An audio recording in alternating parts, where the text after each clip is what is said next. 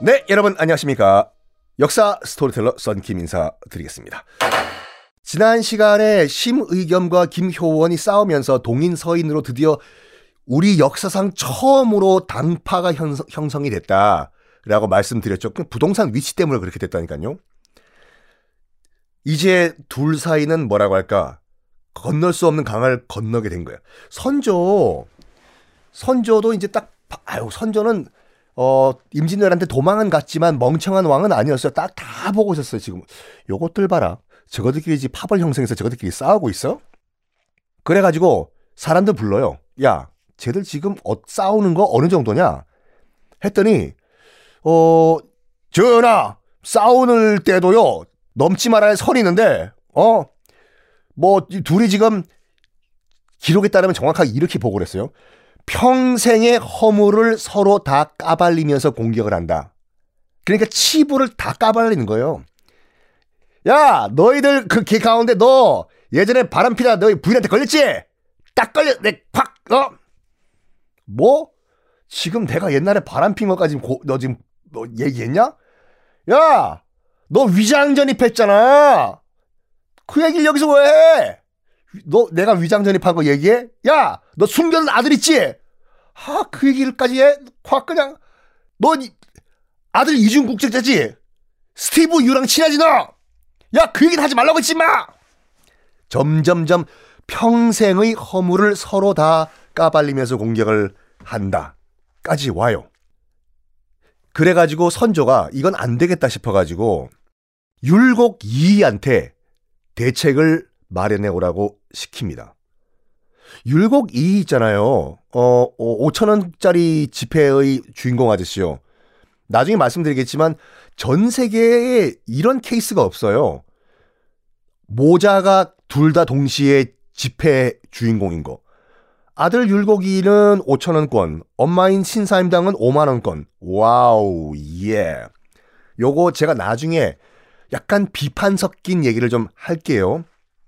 율곡 이이가 율곡 이이가 어, 이 역사에 등장한 여러 가지 이유 중에 하나가 뭐냐면 당파가 갈리는 것을 죽을 때까지 이거를 서로 화해시키려고 노력을 했어요. 율곡 2의 업적 가운데 하나가. 선조의 명령을 받고 이제 율곡 2가 고민을 하는 거죠. 5천 원짜리 주인공이. 아하, 이 동인 서인으로 갈라졌는데 이거 어떻게 수습할 방법이 없을까? 하다가, 아, 이렇게 하면 되겠다. 라고 해서 선조한테 얘기를 합니다. 전하, 제가 좋은 생각이 있습니다. 어, 5천원짜리 주인공. 그래서 답이 무엇인가? 어, 서, 수도 한양의 둘이 김효원과 심의겸을 동시에 놔두면 맨날 싸우니까 둘을 저기 지방으로 외지 발령을 좀 내보내는 건 어떻겠습니까? 아! 좋다. 그 괜찮네. 그래가지고 실제, 실제로 둘을 지방 발령을 해버려요. 심의겸은 개성으로 보내요. 근데 문제가 뭐냐면, 김효원은 함경도로 보내버리거든요. 와우. 그러면 김효원의 파가 무슨 파라고 했죠? 동인, 꼭 기억하세요. 심의겸은 서인, 김효원은 동인, 당연히 동인들은 저기 김영원 대감 함경도 가가지고 함흥냉면 많이 먹고 오세요. 하하하하. 좋겠다. 감자 많이 나고. 했겠을까요? 아니죠. 동인들 엄청나게 반발합니다. 이거 우리 동인들 차별하는 거 아니냐고. 아니, 심의겸 전마, 저 인간은 서울 바로 코앞에 있는 개성에 보내는데, 우리 김용원 선생을 함경도로 반발을 해요. 이 소식을 선조가 들어요. 좀 그렇긴 그렇지. 하나는 개성인데 하나는 함경도가 너무 멀다. 그래서 조금 더 한양에 더 가까운 함경도의 다른 데로 보내요. 동인들 격분하죠. 장난하냐 지금? 어? 그래봤자 함경도 아니야. 어?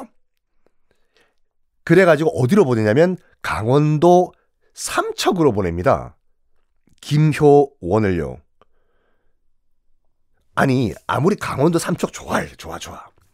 그렇지만 심의겸은 개성이고 김효원은 강원도 삼척이잖아요. 그랬더래요. 이걸 보고 동인들이 의심을 해요. 이거 누가 중지한 거예요, 이거? 그렇죠. 5천원짜리 주인공 율곡 2가 이거 다 설계한 거 아니에요. 동인들이 모여가지고, 야! 동인들 모여라! 모여라! 아무리 봐도 저 율곡 2 저 인간, 어? 중립을 선언했지만 아무리 봐도 쟤들 제제제 율곡 2 5천 원짜리 서인 라인인 것 같아. 어? 안 그러면 지금 지역 안배를 이렇게 할 리가 있나? 안 되겠어. 율곡 2도 저 인간도 결국에는 우리 동인들 입장에서 봤을 때는 청산 대상이야. 서인이야. 서인. 다시 한번 강조하지만 조선은요. 태조 이성계가 나라를 만든 이후부터 붕당 여기서 붕은 그 친구 붕, 붕자예요. 붕어할 때 붕이 아니라 그러니까 붕당이 친구들끼리 끼리끼리 모이는 당파란 말이거든요. 절대 허용이 안 됐어요 처음부터. 아마 이게 지금 동인 서인 이거를 이게 태종 킬방원 때 이렇게 형성이 됐었으면 다 죽었을걸요? 아니, 태종 이방원 같은 경우에는 자기, 그, 자기 그, 이, 그, 처남들 있잖아요. 처남들도 그 민씨 형제들, 민무구, 민무질 등등. 처남들도 저것들 파벌 형성했다고 처남들도 다 죽여버렸잖아요. 태, 태종 킬방원요. 아야. 아, 세종 때도 엄청나게 당파 형성을 금지시켰어요. 어느 정도였냐면 단오 날 때 세종 때 얘기해요. 세종 세종대왕 나라 말싸움에 동국에 달라 단오 날에 서로 투석 경기라는 전통 놀이가 있었거든요. 이거 세종이 금지시킵니다. 어? 돌 던지는 경기를 세종대왕이 금지시켰다고요? 왜? 돌 맞으면 피가 나가지고 역시 백성을 사랑하는 왕이구나. 가 아니라 금지시킨 이유가 힘세고 돌 잘 던지는 애를 중심으로 파벌이 형성될 것이다. 그렇겠죠.